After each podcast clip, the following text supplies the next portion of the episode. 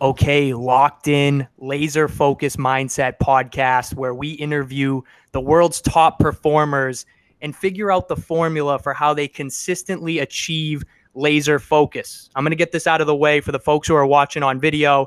No, I'm not nervous. I'm sweating because my A C is broken. The thermostat reads ninety-two, but we don't let that get in the way of the mission. So that's the last we're going to talk about it. Today, we have one of the world's top experts in high performance.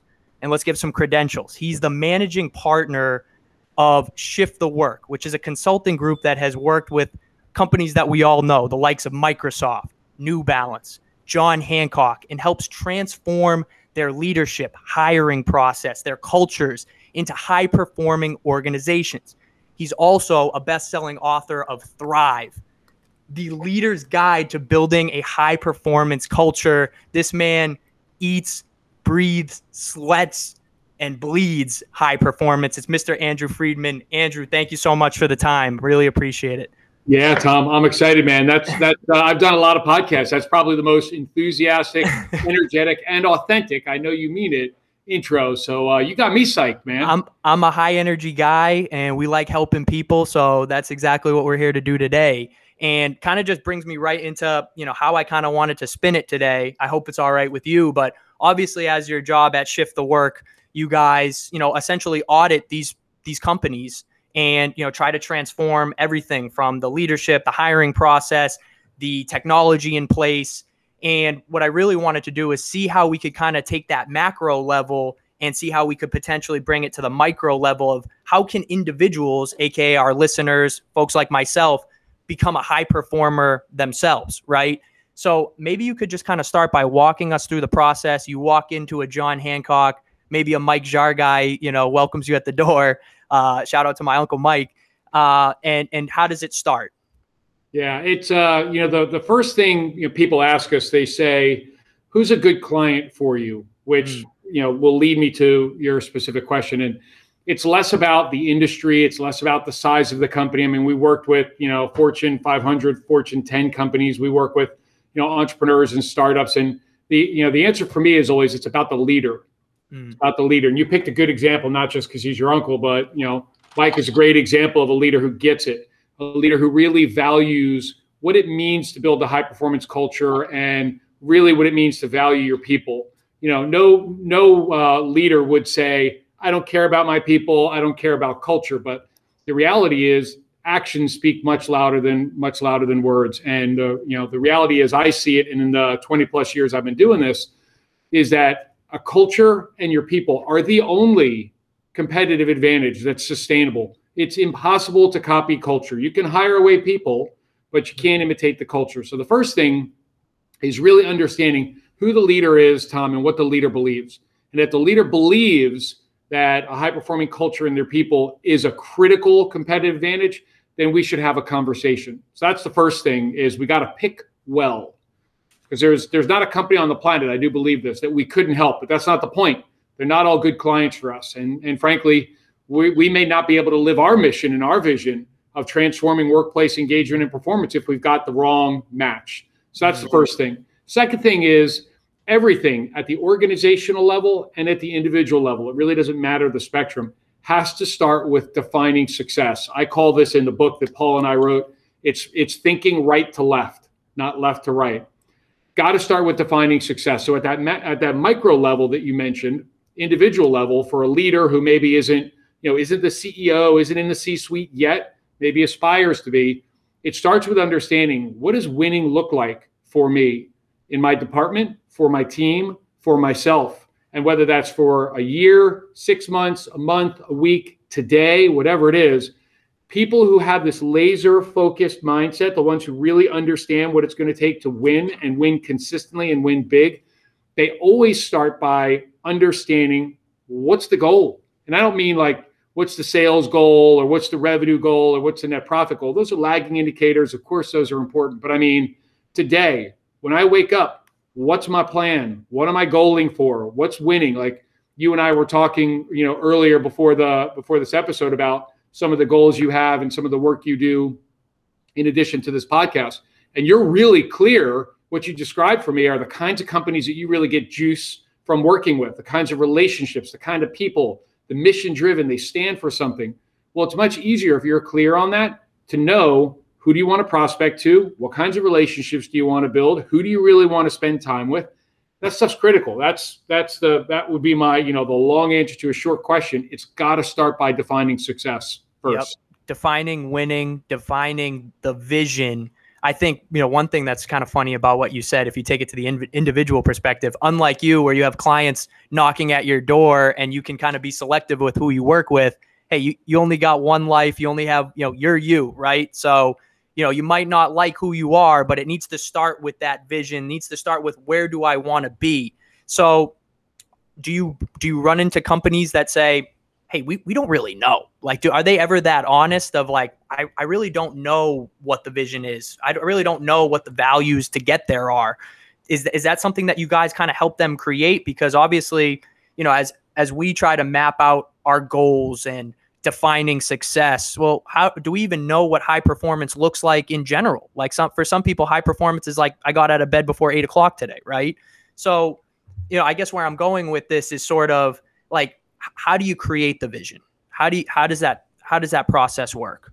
Yeah. Um, I'm going to try to hit both of the things that you said. They're both equally important.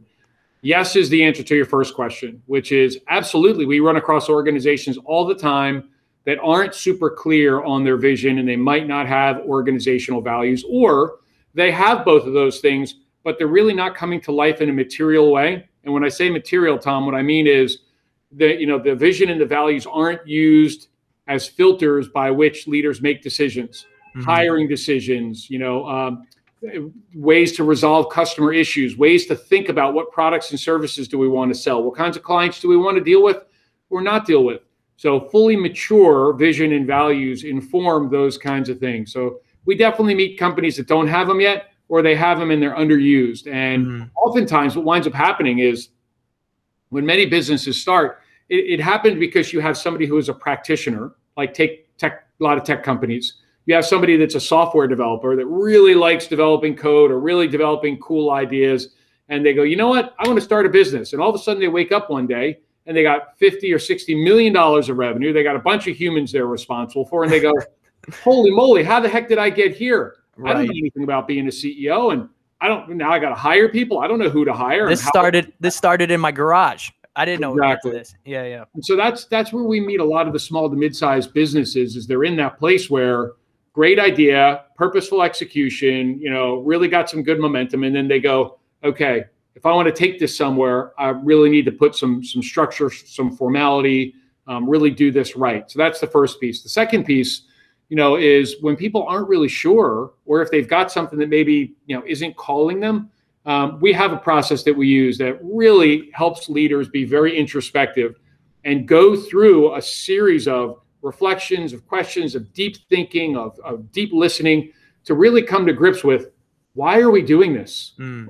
Why does it matter? It's not, I mean, anybody that says it's for profit is full of baloney to a degree. Of course, money is a byproduct of something greater. And there's nothing wrong with wanting to build something, sell it, and make a bunch of cash.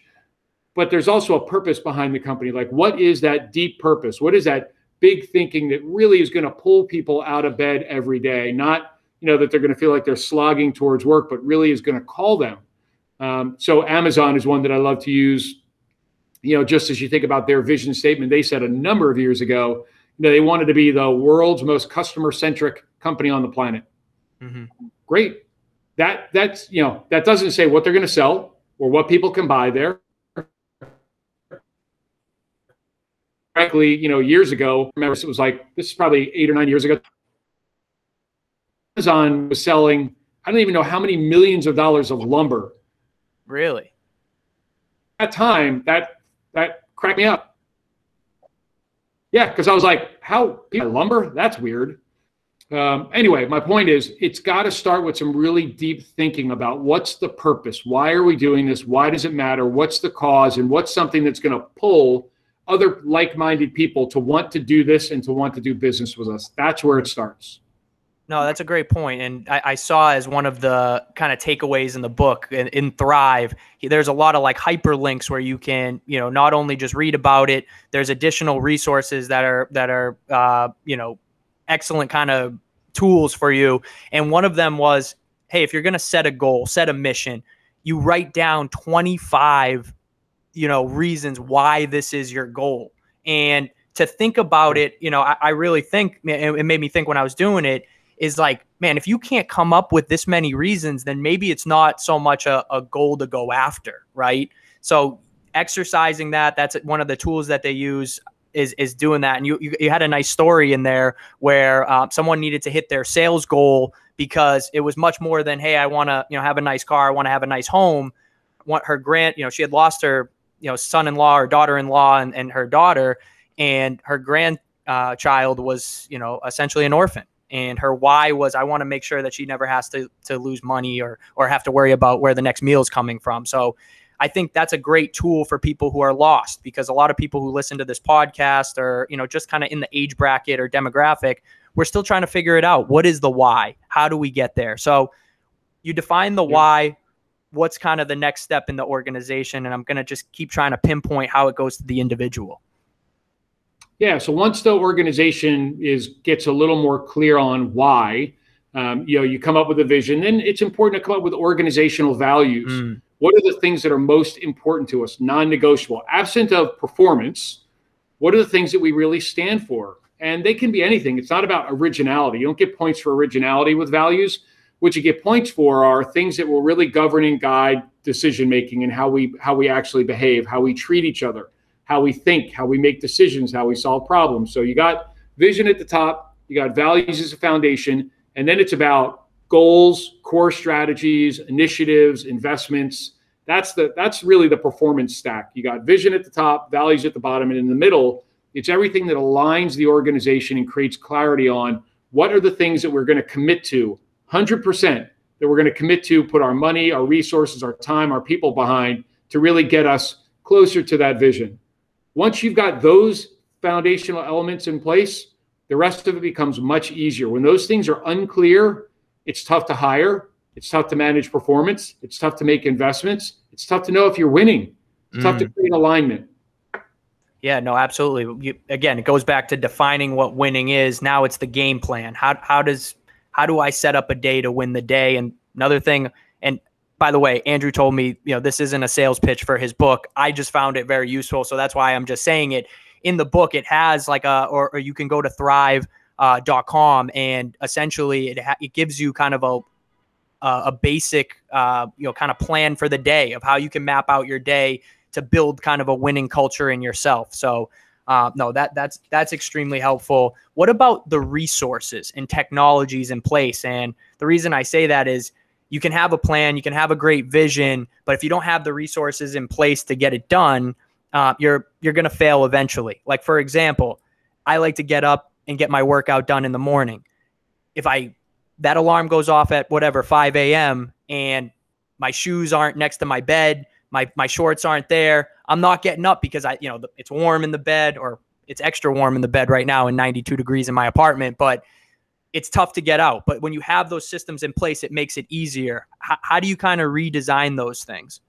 Yeah, the um, one of the things that that folks will see um, if they download some of those accelerators you talk about or just flip through the book, there is a high performance model that we use. It's six arrows, and the arrows represent influences that can either accelerate or decelerate performance.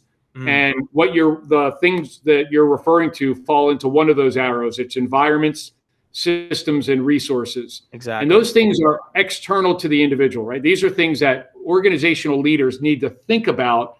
What are the, what's the right environment or environments? What are the right organizational systems or technology systems? And then what are the right resources? Resources could be tools, job aids, human, cash, whatever. The biggest mistake, Tom, that I see leaders make is they make these decisions without actually thinking about the work that needs to be done or the people who are powering the work. And so you've got leaders who are far removed from actually doing the work and far removed from the customers, trying to do good thinking, um, remembering kind of what it was when they used to be closer to the customer or when they used to do the job. But all the data suggests this. Things are moving so fast today, Tom, technology and, you know, customer requirements and demands and all that stuff, uh, that it says this: if you haven't performed a job in six months or more, you've actually lost your perspective on what it's like to do that work. So the first thing that I would recommend is that leaders absolutely consult with the people that are doing the work closest to the customers, the frontline performers. Study them, ask them, survey them, shadow them, like really pick their brains when you're thinking about, as a leader, what resources are really needed, how should we design our technology systems, what should the work environment be to foster collaboration and deep thinking and problem solving and all that. Go to the people doing the work. I can't stress that enough. You've got to consult the people doing the work. That is one of the biggest parts of the secret sauce in the work that we do is we go to the front line, we study those people doing our doing the work so that we can then feed back to the leadership what are the things that need to change to make the work system run better. Mm. Yeah, no, it's, again, it, it comes back to, like, if we bring it back to the individual level, it's hyper awareness on what works, what doesn't, right? And if you set a goal, hey, I want to get up at five in the morning, but have no idea what it's like to do that, and then the alarm goes off and you haven't put the systems in place, that is the shorts next to the bed, the shoes, everything ready to go, well, you would never know that, right? So you, you bring up a good point, getting back to feedback now, right? And, you know, we need to constantly see what works and readjust, realign. How does that work in the workforce? And then we can kind of, again, bring it back to the individual. Yeah. So I'm going to hit that. If you, if you'll allow me, give me a little bit of grace. I want to, I want to emphasize a point that you just made around that workout analogy. Absolutely. The having the shorts and the shoes and all that by your bed is important for sure. There's another part that's really important, which goes back to the why that you were emphasizing before. If the indiv individual isn't committed to why it's important to get up and work out, mm. and I'm not just talking about like get healthy and reduce chance of cardiovascular disease and all that stuff. I mean, like truly, like why? Why are you getting up at five o'clock in the morning? Why are you sacrificing sleep? Why are you going to put in the sweat? Why are you going to get sore? Why, like, why is that important to you? Why is that non-negotiable? If people are really clear on that, they will be more likely to, you know, maybe not jump up out of bed, but they'll do it with a little more purpose and a little more vigor. So that's the, that's the point I want to underscore. The resources are critical, but really getting back to the purpose and the why, it's got to start there. Always goes back to the winning. Why? What does winning look like? What is the purpose of this? And when yeah. you move with purpose and precision, that's when you start to win. Okay. one hundred percent. So the, more on the feedback side now. Yeah. So on the feedback side, it's like, you know, feedback is expectations and feedback. That's another one of those key external influences. And when you think about athletes or musicians or dancers or, you know, singers, they get immediate performance feedback, right? It's like you're a basketball player or a hockey player. You make the shot or you miss the shot. You got feedback right away, right? And mm-hmm. then you can adjust accordingly. In the work that people do every day, it, there's often not built-in immediate feedback mechanisms. Was that a good phone call I made? A bad phone call I made? Was that a good customer experience? A bad customer experience? Was that whatever it is? And so it's important that people are really clear on what excellence looks like in the role, that it's defined, not just a job description, but it's really defined what excellence looks like.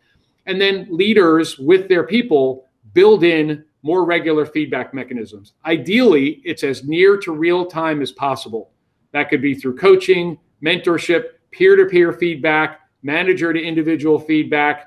That means that sometimes it's good for managers to actually sit with their direct reports while they're doing their work, doing it in a safe, psychologically safe. It's not punitive. It's, it's all about learning and fostering growth mm-hmm. and contribution. Like when it's done that way, mm.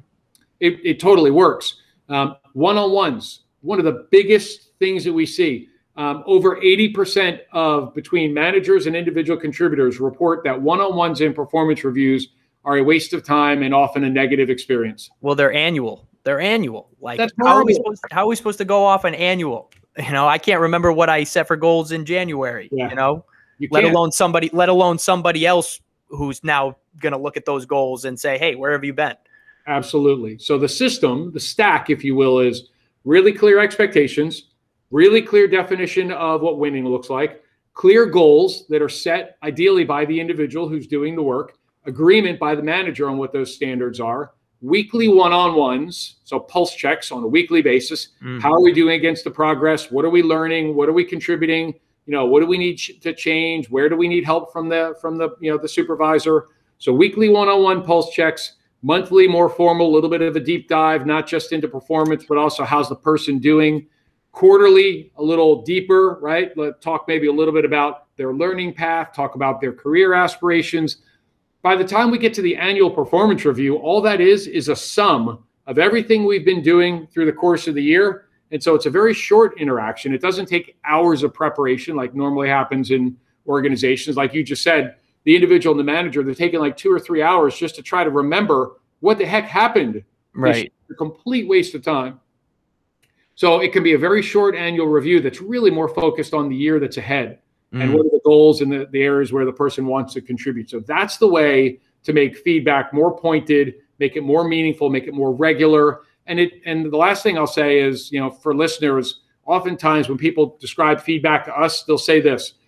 Um, it kind of goes like this. I want to give you some feedback. And when somebody says that, the other person starts to brace for impact. It's like, oh crap, here it comes. It's bad. Yeah. Or, I'm going to give you constructive feedback, which is a euphemism for I'm going to tell you how you suck. Right. The, the all feedback, if if if people are going to do this right, all feedback is constructive. It's all developmental. It's all reinforcing. It's only the essential stuff that the person needs. Right. That's the way that that feedback should be delivered. So people look forward to it. In fact, they crave it. They they hunger for it. They want it. They seek it out. That's when you know that feedback is really working well. And people are saying after that, you know, whatever the interaction was, help me get better. That's yeah, the I, kind of culture that you want. And I think it's such a great point too, especially goal setting as an individual. If you set daily goals in the morning or the night before, and you think about, okay, what, what is it, what does winning today look like? Right. one hundred sales call or one hundred, you know, cold calls. And I want to make sure I get my workout in, et cetera, et cetera. And then you got to get that immediate feedback right before you go to bed and set new goals. Hey, did I hit this? Why didn't this happen? You're, you're getting that feedback right away. And it brings a question to me, you know, let's say outside of the workforce, you're looking for a mentor. I mean, how is like a mentorship? I mean, do you kind of actively seek out? Do you, you know, uh, you know, encourage people to get mentors outside of the organization? Absolutely. Mentorship yep. and mentoring is one of the best things that people can do. Both the mentor and the mentee. It's extremely, extremely rewarding when it's done right. And, you know, um, I do some work. Part of our, one of our businesses at Shift um, is Shift Ventures um, uh, and Conscious Venture Lab. And that is, you know, an organization that does, among other things, we run these cohorts of startup organizations who are looking to build, you know, socially conscious um, enterprises, right? Businesses for good who do good. And I had the I had the pleasure of serving as a mentor for one of the companies in this last cohort. Company is called Lattice, L A T T U S, Lattice. And the founder, Pete, um, who's become a good friend, his whole mission is about changing the world one mentor at a time. And he's built his platform because, you know, the point here is people say mentors are good. You should get a mentor. You should have mentees. But people don't know where to go. They're like, mm. okay, well, where do I like? Do I pick them off the mentor tree? I don't know where to do find this thing, right? And most organizations don't have a, a formal or robust program to help their people match up with mentors who can help them grow inside or outside the company. Anyway, it's one of the reasons you made me think of that. That I that I love Lattice is it's a platform that cuts across organizations. It's worldwide, and anybody can type in the kinds of knowledge, the kind of experience, the kind of wisdom they're looking to gain, and they can get matched up with mentors from around the world. Oh, who can that's awesome. Them. Yeah, it's, it's pretty cool. So it's Lattice, L A T T U S, lattice dot com. Uh, Pete Schramm is the founder and C E O. It's a pretty cool thing. So yeah, I do highly recommend um, that people, you know, seek out and find mentors. It's really the responsibility of the individual to find them. And ways to do that is just ask people that you respect. You know, who's your mentor? How did you find a mentor? Who would you recommend? These are the kinds of things I'd like to learn. These are the kinds of experiences I'd like to gain. And you'd be amazed, folks that are listening to this, you'd be amazed how giving people are of their advice, their insights, their relationships. When they know that you really mean it, you really give a damn, you really care, they will help you move mountains. Absolutely. And LinkedIn is such a great resource. There's a lot of people that are extremely active on LinkedIn. I reach out to folks all the time in different sales positions. I reach out to sales leaders. Obviously, I'm in sales. And I just like to hear what it's like to sell those products. What is it like to, you know, build teams around those? How does it the day-to-day work? Because you just never know, um, yeah. you know, what might pique your interest and kind of align with, you know, your values, your your mission, your vision. So that's great. No, I I, I think this has all been great stuff. I, I do have one other question though. It's it's it's a, it's related, but maybe a little bit off from what you do. A lot of us are maybe getting out of the entry level type uh, roles, but we're definitely not at the top of the totem pole for most of our listeners, I'd say. Um, there are a few folks that are out there killing it, but if you are somebody and you want to try to influence from the bottom up, this, this, the company that you're at will say is likely not using Shift, Shift the Work as their consulting group. So maybe there are some things that you wish you could see change. How do you be a voice from the bottom up and become a leader in an organization and work your way up? Yeah, I, uh, I teach part-time at a local university, University of Baltimore here. And uh, I, I, I'm in their M B A program. So I'm the last class, I'm the capstone before students graduate. And I often get folks who are individual contributors or middle managers. And they often say to me, Andrew, you don't understand. Um, I don't have the big title. I don't, I don't sign paychecks. I don't have a C next to my, my name. I, I have no influence. I can't really put in place these things that we're talking about. They say this at the beginning of class. By the end of the class, most students, they change their tune a little bit because, you know, they don't realize how much power and influence they actually can have. So here's the recipe to answer your question. Number one, be, be incessantly, insatiably curious. Mm. Ask lots of questions about why things are happening the way that they're happening. You know, what are the what are the strategic aims? How do you decide what investments to make? How do they, how do they decide what strategic investments uh, the company or partnerships they should have or shouldn't have? Like, if you're not clear about something, ask. If you want to grow through the organization, ask for very specific feedback, like, what are three things that you see me doing to create value on a regular basis? What's one thing that you would like to see me do more of or less of that would allow me to create more value or advance through the organization? I had a, um, a former student who was, she was a director at Pandora Jewelry a number of years ago, and she grew through the, or she was employee number eight. She wound up growing through the organization where she became the general manager of the Americas. Um, really great career. And what she said to me one time was, you know, I used to literally used to understand where the president of the company, like what his route around the building was, when he would eat lunch, when he would go to the bathroom, when he would take breaks. And wow. Every time that she had an idea, an initiative idea, wanted to influence him, she would find her way sort of in his path. To bump into him. Wow. Every time. And every time she got passed over for a promotion, she said her friends and family members were like, why are you still there? You should leave that company. You're never going to grow. And she, her attitude was, the, they gave this other person the role for a reason. And she then became like really good buddies with that person so that she could learn what was it that they knew that she didn't know. Her point was, you've got to take control over your own path. Nobody's going to give it to you and nobody's going to do it for you. You have to own your career development. So folks listening to this, if you're an individual contributor, you're early in your career, you're middle manager, wherever you are, if you want to grow, you got to go get it. Mm-hmm. Nobody's going to give it to you. Back to defining success. Set clear goals on what do you want to learn? What do you want to know? Where do you want to be? And then align your behavior, your attitude, your mindset, your focus with those things. You, I mean this, you are the only person stopping you from whatever it is that you aspire. You. That, that's awesome. And, I mean, and just what an interesting, you know, I mean, it's probably basic human nature to try to throw as much shade as you can at that person who beat you out for the promotion. And just keeping an open mind like that as growth mindset to a T. Hey, what did this person do? What can I learn from this person? How do I set myself up like this person did to get to that level? I mean, they, we, we heard it from David Meltzer, one of our guests. If if you want to get some get get going to a place, you need to find a destination. Ask someone who has directions, who's already been there. So I think that's huge. Amen. Um, yeah, no, this this this has been absolutely fantastic, Andrew. Um, you know, really appreciate you know your time today. You can find Andrew's uh, website. It's thrive dot shift the work dot com. That's where all of these resources are. Please read this book, Thrive. Whether you're, you know, what I took away most from it is looking at my organization and how things are run, and you can just pinpoint where are the breakdowns, you know, where could there be improvements? Now you can be the person to say, hey, why are we doing things like this? I have a unique perspective, or what they'll think is a unique perspective. Maybe they haven't read Thrive yet. Now you look like a hero, and you're just you're you're uh, you're copying the word the great words of Andrew Friedman. So is is there anything else, anything that they should be pointed to or looking for from from you and and the folks at Shift the Work? Well, the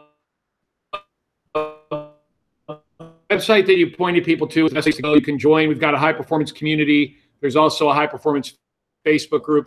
Um, people can find me just using the same social handle, Tom, on all the channels, A Friedman Thrive, LinkedIn, Facebook, um, Instagram, Twitter. So go to the Thrive website because it has the resources that Tom mentioned. It's also got podcast recordings. We've recorded, we have a YouTube channel that's got, I think, another twenty videos um, that reinforce some of the core concepts from the book.